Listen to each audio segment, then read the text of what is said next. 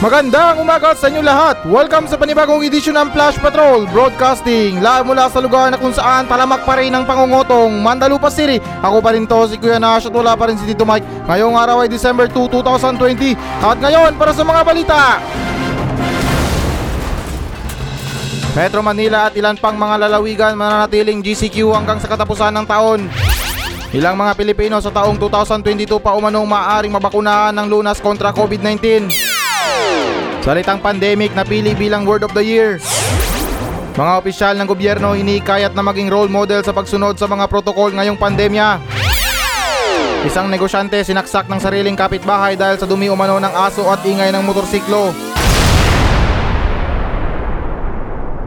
Metro Manila at ilan pang mga lalawigan mananatiling GCQ hanggang sa katapusan ng taon. So, base sa balita na to ay pinaparating ng mga ibang sektor na panatilihin yung mga GCQ sa mga malalaking lalawigan tulad ng Metro Manila at iba pang mga probinsya sa bansa. Sinabi rin dito na meron din daw pangangamba na posibleng tumaas daw or mag-overwhelm yung capacity kapag niluwagan yung mga restriksyon. Ay we, sigurado kayo? Nasa GCQ pa rin pala tayo? Akala ko normal na yung lahat. Yung tipong wala ng coronavirus. Kasi kung titingnan nyo sa labas, yung sa mga paligid, mga tao, ay parang wala nang pakialam sa mga pandemya. What I mean sa kumakalat na panganib, tulad ng coronavirus na yan. Kasi sa tingin ko yung coronavirus na yan para sa mga matitigas na ulo na mga tao, ay parang isang masamang hangin lang. Kumbaga parang utot lang ba, utot. At yung totoong itinuturing nilang virus, ay yung mga otoridad. Yan ay mga pulis, mga sundalo, mga tanod. na kinakatakutan talaga nila. Na yung tipong kapag nadaanan sila ng pulis, hindi magkandamayo sa pagsuot ng face mask. Yung iba nga natataranta pa, baliktad pa yung pagsuot. Tapos yung iba, mga walang face mask, yung damit na lang pinangtatakip. O yung iba, kapag wala talagang suot na face mask, ay tumatakbo na lang na para bang mas natatakot pa sila sa mga pulis, sa mga tanod, sa mga barangay, kaysa sa totoong virus. Na yung parang, eh, virus lang yan, walang problema dyan. Healthy naman ako eh. Lagi nga ako umiinom ng alcohol eh. At may iba tayo ha, nainggit lang ako sa mga buhay ng mga tiga-probinsya. Kasi kahit papano hindi sila nag-aalala sa mga pandemya, walang gaanong mga kaso sa kanila, yung mga tao doon totoong healthy talaga. Kasi nga, di ba, probinsya, tapos yung mga ulam nila palaging gulay. Wow! At yung mga bilihin doon ay napakamura. Yung mga gulay nga pwede lang nilang hingin sa kapitbahay nila or di kaya magtanim sila ng sarili nilang gulay. Kaya wala silang kapoble-problema kasi mas worse kasi dito sa Luzon na sobra or napakahirap maging healthy dito. Kaya madali tayong kapitan ng sakit. Kasi tingnan nyo ha, yung presyo ng gulay, pati presyo ng karne halos magkapareho. So yung taong nagtitipid sa buhay ay mapipilitan na lang na bumili ng karne. Na meron akong kaibigan na ganun yung ginagawa niya para naman makatipid sa buhay. Kasi tiga probinsya din siya eh. Na nag-iba talaga yung takbo ng buhay niya nung nagsimula siya magtrabaho dito sa Metro Manila. So yung ginagawa niya para makatipid sa buhay or di kaya makatipid sa pagkain, bumibili siya ng isang kilong manok tapos inaadobo niya na yon. At yun, yun na rin din yung ulam niya hanggang sa susunod na sahod. Oh, no! Na nagkwento rin siya sa akin tungkol sa mga ganyang ulam na pag nakalipas na doon ng isang linggo ay umiiba na doon yung lasa. So yung ginagawa niya, niluluto niya ulit. Bale dinadagdagan niya lang ng toyo at suka. Ah, ewan ko lang sa mga iba kung hindi nila alam ang ganitong paraan. Kasi kapag yung pagkain nilagyan ng suka ay medyo tumatagal yung pagkain bago mapanis. Wow! Eh sinabi niya rin sa akin na hindi siya pwede sa sardinas dahil nangangati siya. Kaya yun na lang naisip niyang paraan na iadobo na lang yung ulam niya. Pero totoo yan ha, kahit pumunta kayo sa mga palengke, yung presyo ng gulay at karne halos magkapareho. Ultimo nga yung sitaw, halos dalawang piso na isang piraso. Pero anyways, mabalik tayo sa balita na para sa akin yung GCQ na yan ay parang wala na. Kumbaga sa pagkain, expired na or panis. Wala nang nasusunod na health protocols, mga tao nagkakalat-kalat na sa labas, pati mga bata makikita mo na rin sa labas, siksikan na mga tao sa mga kainan, lalo na sa mga trabaho, na parang yung mga tao ba sumusunod na lang dahil may pulis. At oo nga pala no, huwag kayong mag-alala kung mag-overwhelm yung capacity nyo. Eh mga Pilipino pa eh, napakatikas ng ulo. Na kapag mayroon silang COVID, tinatago nila yan. Hindi nila sinasabi sa iba. Bali yung gusto nilang mangyari, makahawa pa sila sa iba. Kasi unfair daw, sila lang daw may COVID. E di maghawa-hawa na lang daw. Para walang mangyaring discrimination ba? Kaya ano na, kaya dumadami yung mga kaso ng COVID-19 dahil sa mga matitigas na ulo ng mga Pilipino. Na kapag mayroon silang COVID, Instead na i-report nila sa kinaukulan na para sabihin na meron silang COVID, pero anong ginagawa nila? Nandyan sa labas, nagapasyon, nagarampa. Mas lalong kinakalat yung sakit. Pati sa totoo lang ha, para sa akin, hindi ako pabor sa mga cloth mask na yan. Yung mga ibang doktor nga, excuse lang ha, yung mga ibang doktor nga, kompleto na sila sa mga PPE. Yun, mga doktor na yun ha, alam na nila ang paano protektahan yung sarili nila. Pero nakakakuha pa rin sila ng COVID. So ano na lang mangyari sa atin kapag gumamit tayo ng cloth mask? Okay lang sana kapag nilalaban natin araw-araw yan. Eh yung mga iba siguro dyan, pinapangpunas pa ng pawis. Ha, at last na ha, dati pa 15-15 days lang kayo sa pag-extend ng quarantine status. Tapos napalitan ng isang buwan. Baka next year baka gawin yung isang taon. Dahil gusto nyo pa rin i-preserve yung state of calamity. So, state of calamity daw. Saan ka ba makakita ng state of calamity na meron nagsasabong? Meron nagmamadyong, may nagbibingo, may mga bukas na bar. Ay nako, iba na lang yung lukohin nyo. Pagod na kami makinig sa mga kasinungalingan nyo. Na yung mga desisyon pabago-bago. Kung hindi naman pabago-bago, hindi sigurado. Yung mga pondo na dapat tipirin, ginagastos sa mga walang kwenta. Hindi man lang nakapasyal sa Dolomite Beach nyo. Sunod naman tayo na balita. Ilang mga Pilipino sa taong 2022 pa umanong maaaring mabakunahan ng lunas kontra COVID-19. So ang sinasabi ng balita na to ay tungkol sa pagpapaliwanag na karamihan or ilan sa mga Pilipino ay sa taong 2022 pa daw mababakunahan. Na sinabi rin dito na mismo na ang World Health Organization at yaong mga lumikha ng bakuna ay hindi nila makakaya or matutugunan ng pagbenta sa mga merkado. At sinabi rin dito yung mga unang batch na makakakuha or makakatanggap ng bakuna, yaong mga health workers, grupo ng nasalaylayan ng lipunan, mga indigents, mga essential workers, mga pulis at sundalo. At nabanggit din dito na gagawa sila ng geographical strategy para matukoy yung mga ibang lugar sa bansa na dapat unang mapadalhan ng mga bakuna. Ah okay, edi wow. Ah, meron akong tips sa geographical strategy nyo para matukoy yung mga lugar na dapat nang mabakunahan or what I mean na dapat unang mapadalhan ng mga bakuna. Ah, walang problema dyan. Madaling mahanap yan. Taas-taasan nyo lang konti yung lipad ng helicopter nyo. Hindi yung nagmimistulang kalapati ang mga helicopter na ginagamit nyo. Maraming lugar ang nangangawawa ngayon na nangangailangan talaga ng atensyon ng gobyerno. Pero sa ginagawa nyo, mas binibigyan nyo pa ng atensyon yung mga borloloy nyo sa buhay. Tulad ng sinabi ko kanina, yung Dolomite Beach na yan, gumastos kayo ng milyon-milyon dyan. Pero ano nangyari? Napunta lang sa wala. Nabaliwala na, nakalimutan na ng media. Pati wala pa ka ng 2021, sinasabi nyo na agad ito? Nakakapanglumo naman. Kasi ako sa sarili ko, sigurado ako, nasa taong 2022 pa ako mabibigyan ng bakuna. Bakit? Sino ba ako? May kilala ba ako sa gobyerno? Para may malapitan para humingi ng vaccine? Na, uy pre, baka pwedeng makisingit ng isang vaccine dyan. o di ba wala? So yung ibig ko sabihin, yung mga katulad ko ay marami. Na ganun din yung iniisip. Na yung nakikita ko sa susunod na taon, matira ang matibay. Pati paano nyo nasabi ang ganitong mga balita na to? Ang daming mga vaccine ang nagsilabasan. Merong Moderna, merong Pfizer, merong AstraZeneca. Siguro yung mga ibang vaccine dyan na hindi pa napangalanan, meron na. Bakit? Yan na lang ba ang kaya ng pondo para makabili ng bakuna? Yung last flight nga sa mga eroplano, nabibili mo pa? Ito pa kayang bakuna? So ang ibig ko sabihin dito, walang imposible sa pera kapag meron tayo. Eh sa tingin ko meron naman eh. Oh, no! May mga panggastos nga tayo sa mga borloloy natin eh. Ang daming pwedeng pagbilan ng bakuna dyan. Eh di ibig sabihin na mamahalan kayo sa iba kaya doon kayo sa mas mura. Tapos parang play safe pa ang nagaganap dito. Porket mababakunahan na kayo, wala na kayong pakialam sa mga mahihirap na tao. Kaya ulitin ko, walang imposible sa pera. Eh kung may pera naman tayo, eh doon tayo bumili sa iba. Paano rin kasi? Paano utang tapos yung pera na inutang hindi gagamitin sa matino? Ang lakas na nga ng negosyo dito sa Pogo pati sa mga droga. Nauubusan pa kayo ng pera? Kaya nakakapanglumo talaga isipin. Sa taong 2022 pa tayo mababakunahan. Isang taon pa ulit tayo magigipagpatintero sa kamatayan. At oo nga pala, isama nyo sa pila itong mga tambay sa mga bakuna. Yung mga magigiting natin ng mga tambay, nagwo-worry lang ako para sa kanila. Kasi syempre tambay, palagi sa labas. Na may chance na makuha nila yung COVID. Ha, what I mean na may chance na magkaroon sila ng COVID. Sunod naman tayo na balita. Salitang pandemic napili bilang word of the year. So ayon sa balita na ito, napili yung salitang pandemic or what I mean sa salitang pandemya as a word of the year. Kasi itong pandemya daw to ay sumalanta sa buong mundo, nagbigay ng pasakit sa mga tao at kumitil din ng milyon na buhay.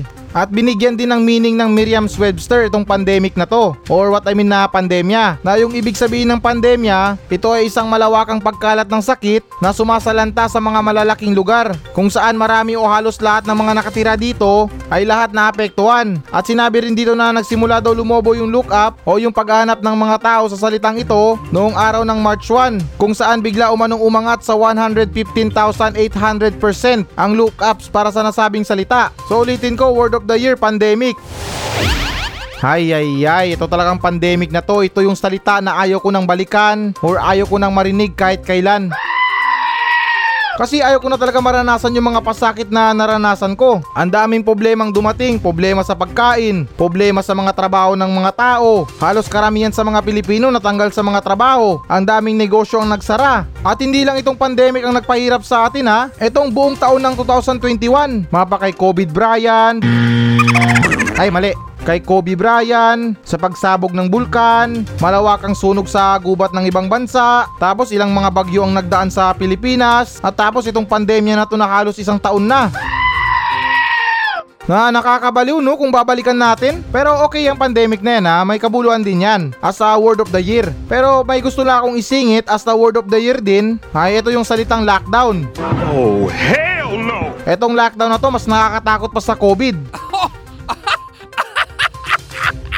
Kung naaalala natin yung mga naranasan natin sa lockdown, nung first month of lockdown, okay pa. Pero yung nagtagal-tagal na yung mga lockdown, na siguro umabot yata yung lockdown ng tatlong buwan, nagsimula nang magkaleche-leche yung buhay ng mga tao. Dahil sa depresyon, pagkawala ng trabaho, minsan dyan pa yung nag-aaway yung mga mag-asawa, at yung tinatawag nila na baby boom, dumami yung mga nabuntis sa taon na to. Kaya kung yung salitang pandemic ang first placer, at para sa akin yung second placer ay lockdown, ay meron lang akong ihabol na mga runner-up.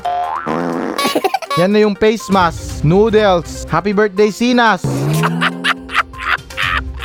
At Dolomite Beach. Yan yung mga salitang tumatak sa mga isipan ko na yung face mask na yan ay pinaka-importante sa lahat. Na kapag hindi ka gumamit ng face mask, dalawang pwedeng mangyari sa'yo. Either magka-COVID ka or nasa kulungan ka. At itong salitang noodles na to, ay ito yung mga naging panawid gutom natin habang lockdown. At syempre, sino pa bang nakakalimot sa birthday ni Sinas? Ang daming ang mga bisita eh. Tapos kung maalala natin, nagsinungaling pa na yung ginamit niyang palusot, lasing na tao lang ang maniniwala. At yung pinakahuli sa lahat, yung Dolomite Beach na kung saan dinagsa ng mga tao at milyones ang ibinuhos para sa mga pagpapaganda na isang beses lang ng mga tao na silayan. Ah, total, pinag-uusapan naman natin yung salitang pandemic. Ah, share ko na rin sa inyo yung mga alam ko na instant celebrity ngayong pandemya. Unang napansin ko sa mga balita si Harry Roque. Tapos sumingit si Sinas. Yan, nag-birthday lang, sikat na. At idagdag natin si Duque, the PhilHealth boy. At syempre, hindi papahuli ang lahat na itong lalaki na to biglang sumikat agad. Walang iba kundi si Francis Leo Marcos. Na pinangalanan kong Boy NBI. Ha, itong si Francis Leo Marcos, mabait naman to siya eh. May mabuti siyang puso, na tumutulong siya sa mga tao. Na yung problema lang kasi sa kanya, ah, medyo may pagkamayabang siya sa buhay niya. Na hindi na lang siya tumulong ba? Kaya ayun, nasilip siya. At ngayon wala akong balita sa kanya na kung nakalaya na ba siya or hindi pa. At yung 1.4 million na mga pumanaw na tao dahil sa COVID, grabe no, nakakalungkot talaga no. Marami-raming buhay yun ha. Siguro yung mga anghel sa langit nag-overtime talaga sa mga trabaho. sa mga pag-check ng mga pangalan, kung nabibilang ba sila dito, na minsan napapaos pa yung mga anghel sa kakasigaw. Abay syempre sa sobrang dami din ng mga tao na siguro sa tingin ko yung mga anghel sobrang abala sa taon na to. Kasi hindi naman nila siguro in-expect to. Kaya both side naawa ako sa kanila. Naawa ako sa mga pumanaw ng mga tao at naawa rin ako sa mga nag-overtime na mga angel. Sa mga check attendance na yan. Patilas na habol ko lang. Na maganda rin pala ang pangalan na Miriam na parang sosyal ba? Tapos ito, Miriam, matalino pa. May sariling Webster. Pero parang kabaliktaran yata to sa kapitbahay namin dito sa Mandalupa na yung pangalan niya Miriam din. Pero hindi siya matalino. Lagi siyang pinapabarangay dahil chismosa.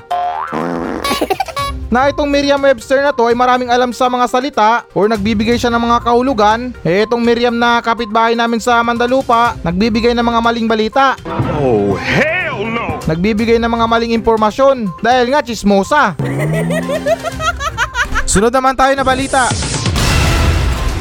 Mga opisyal ng gobyerno hinikayat na maging role model sa pagsunod sa mga protokol ngayong pandemya. So ayon sa balita na to, isinasaad sa mga opisyal na gobyerno na maging isa silang role model para sa mga pagsunod sa mga health protocols sa ngayong pandemya. Ang nagpaalala nito ay si Dr. Pauline Ubial na matapos niyang mabalitaan na si spokesperson Harry Roque na pumunta siya sa isang isla ng Cebu para i-promote ang turismo. At ito naman daw si Senator Pacquiao na nagpunta sa Batangas para mamigay ng mga relief goods na yung main problem daw dito ay yung mga hindi pagsunod ng mga health protocols ng mga tao kasi dinumog sila. At sinasaad din dito na nagpapaalala din sa atin na hindi pa rin tapos ang pandemya hanggang ngayon dahil umabot na sa 430,000 ang bilang ng kaso ng COVID sa bansa at 8,300 rin ang bilang ng mga namatay na tao. Kaya hinikayat ni Dr. Ubial na yung mga opisyal ng gobyerno ay mismo sila ang maging role model para masunod yung mga health protocols.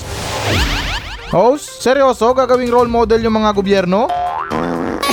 What I mean yung mga opisyal ng gobyerno? Ah, okay ka lang ba? Baka kulang ka lang sa tulog.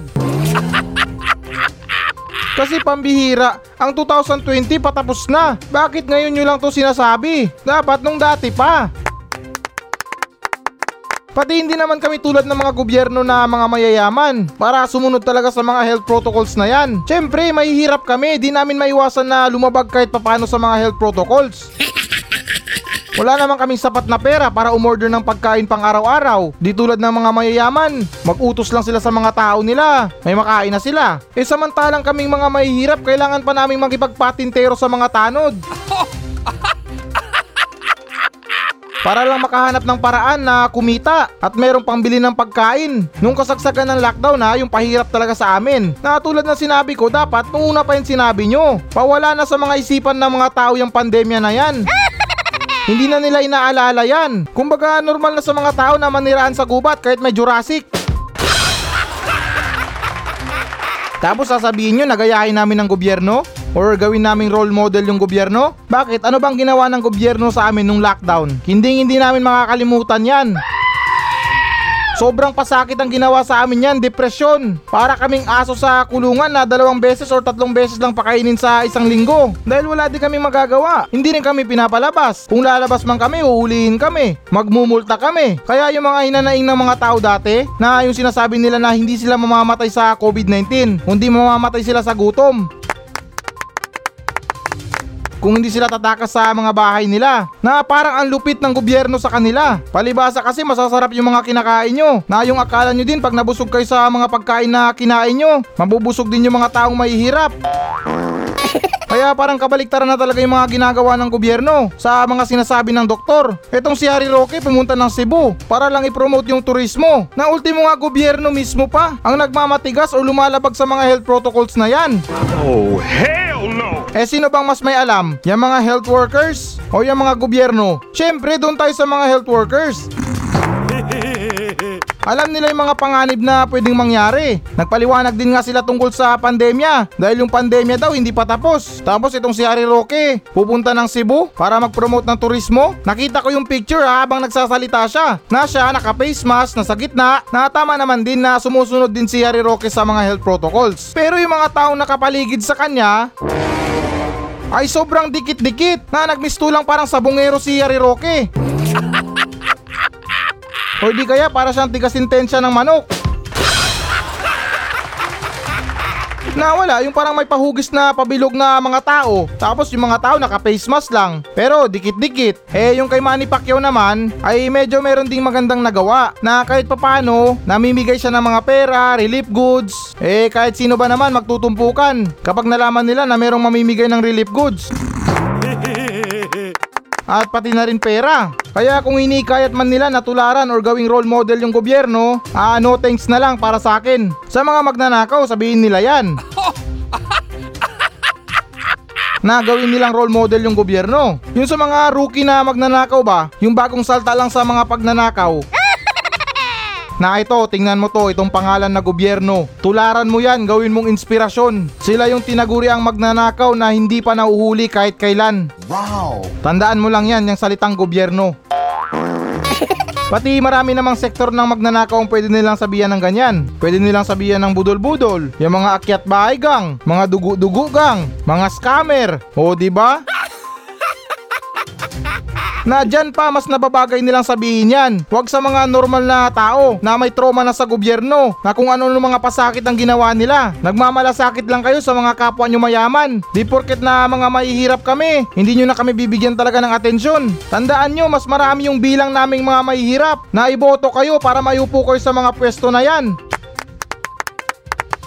Tapos kami pa tong kakalimutan? Kakapal naman ng mga mukha nyo ah. Konkreto pa sa konkreto. Kaya wag na kami, iba na lang. Kay Mang Dodong nyo dapat yan sabihin. Kasi unang-una sa lahat, kailan pa kayo nagkaroon ng malasakit sa mga mahihirap? Ang dami pa rin mga mahihirap ngayon. Ang dami pa rin mga squatter na mga tao. Palibasa, pansarili nyo lang yung mga inaatupag nyo. Magka-COVID sana kayo.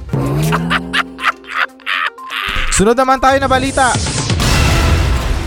Isang negosyante sinaksak ng sariling kapitbahay dahil sa dumi ng aso at ingay ng motorsiklo. So ayon sa balita na to, na may isang lalaki na nagngangalang Rex Vasquez ang nanaksak ng kanyang kapitbahay dahil daw sa dumi ng aso at ingay ng motorsiklo. At matagal na pala tong iritado sa kanyang kapitbahay na ang pangalan ng kanyang kapitbahay ay si Melchor Angeles na nagtamo ng dalawang saksak sa tagiliran at harap naman sa kasong frustrated murder si Rex Vasquez. Para nakakatakot talaga yung ganitong klaseng kapitbahay, no? Yung hindi pasensyoso, na lagi mainit ang ulo, na ganyan talaga yung nangyayari sa mga buhay natin. Na karamihan sa mga Pilipino, yung mga kaaway nila ay mismong kapitbahay nila. Na yan talagang hindi ko maintindihan eh. Na magkapit-bahay na lang kayo, nag-aaway-away pa kayo. Na dapat para sa akin iturin yung pamilya yung isa't isa. Kasi nga magkapit-bahay kayo. Na yung mga ganitong klaseng alitan parang napakaliit na problema lang to. Na siguro para sa akin madala lang to sa usapan. Na pre, baka pwedeng wag kang magingay sa ganitong oras dahil sa mga ganitong oras ay nagpapahinga ako. Pati kapag pinapasyal mo yung mga aso mo, ay baka pwedeng magdala ka ng dustpan pati walis. Na kapag nagdumi sa kalsada, ay pwede mo siyang iwalis at doon sa lupa itapon. Kasi kapag inayaan mo na magdumi sa kalsada, medyo nangangamoy. O di kaya minsan naapakan ko yung dumi ng aso mo. Kaya baka pwedeng pasuyo naman. Wow! Na yung mga ganong salita ba na pwede mong idaan sa usapan yan? Hindi mo kailangang manaksak. Pambihira nga naman. So ngayon naisip ko, na-imagine ko yung taong nanaksak nagsisisi na ngayon. Na bakit niya ba ginawa yun? Eh kung hindi naman kayang idaan sa usapan, nandyan yung mga barangay official. Pwede niyang ipabarangay yung kapitbahay niya na meron siyang maingay na motor which is illegal yun. O doon pa lang may points na siya. Tapos isabay niya pa yung pagdumi ng aso niya sa kalsada. E di sisilipin nila yung mga CCTV camera. Kung totoo ba yung mga reklamo. Na kapag napatunayan naman na dumudumi yung aso niya dun sa labas, ay may kaso din yun. na di ko alam kung anong kaso dun pero tawagin na lang natin na Republic Act of Dirty. At kung ayaw niya naman ipabarangay, pwede naman siyang gumanti. Eh kung gusto niya, tumae siya dun mismo sa harap ng gate ng kapitbahay niya para gumanti lang. Eh mas mabagsik yung tayo ng tao kaysa sa aso. O di ba doon pa lang parang nakakaangat na siya. O di kaya panalo siya. Tapos kung tungkol naman sa mga ingay, mag-video okay siya dyan hanggang gabi. Or di kaya bumili siya ng generator, buksan niya hanggang isang linggo para pantay din yung ingay. Hindi mo kailangan manaksak pambira. Kaya aral na rin to sa iba na huwag laging magpadala sa mga init ng ulo kasi bandang huli magsisisi rin kayo. Na kung naargabyado kayo, lumaban lang kayo ng patas. Na parang ibalik nyo lang ba sa kanila yung mga ginagawa nila. Pero yung gusto ko lang mangyari dito ay yung mga kapitbahay dapat ay magmahalan. Hindi yung kayo-kayo nag-away. Maswerte nga kayo magkalapit yung mga bahay nyo. Hindi tulad ng mga ibang tao dyan na tumatawid ng ibang bansa. O di kaya tumatawid ng ibang city, makapiling lang yung mga kaibigan nila. O yung mga dating kapitbahay nila. So sinong nagsasaya ngayon? Yung kapitbahay mo na pasaway na ikaw lang tong nabuisit, ikaw tong nasa kulungan. Sila na ngayong perwisyo pero ikaw yung nasa kulungan. Kasi nga nagpadala ka sa init ng ulo mo. Na sa tingin ko itong lalaki na to lalong mag-upgrade to. Lalong yayabang to. Kasi dalawang saksak na buhay pa siya. Na bale siguro yung tingin niya sa sarili niya immortal na.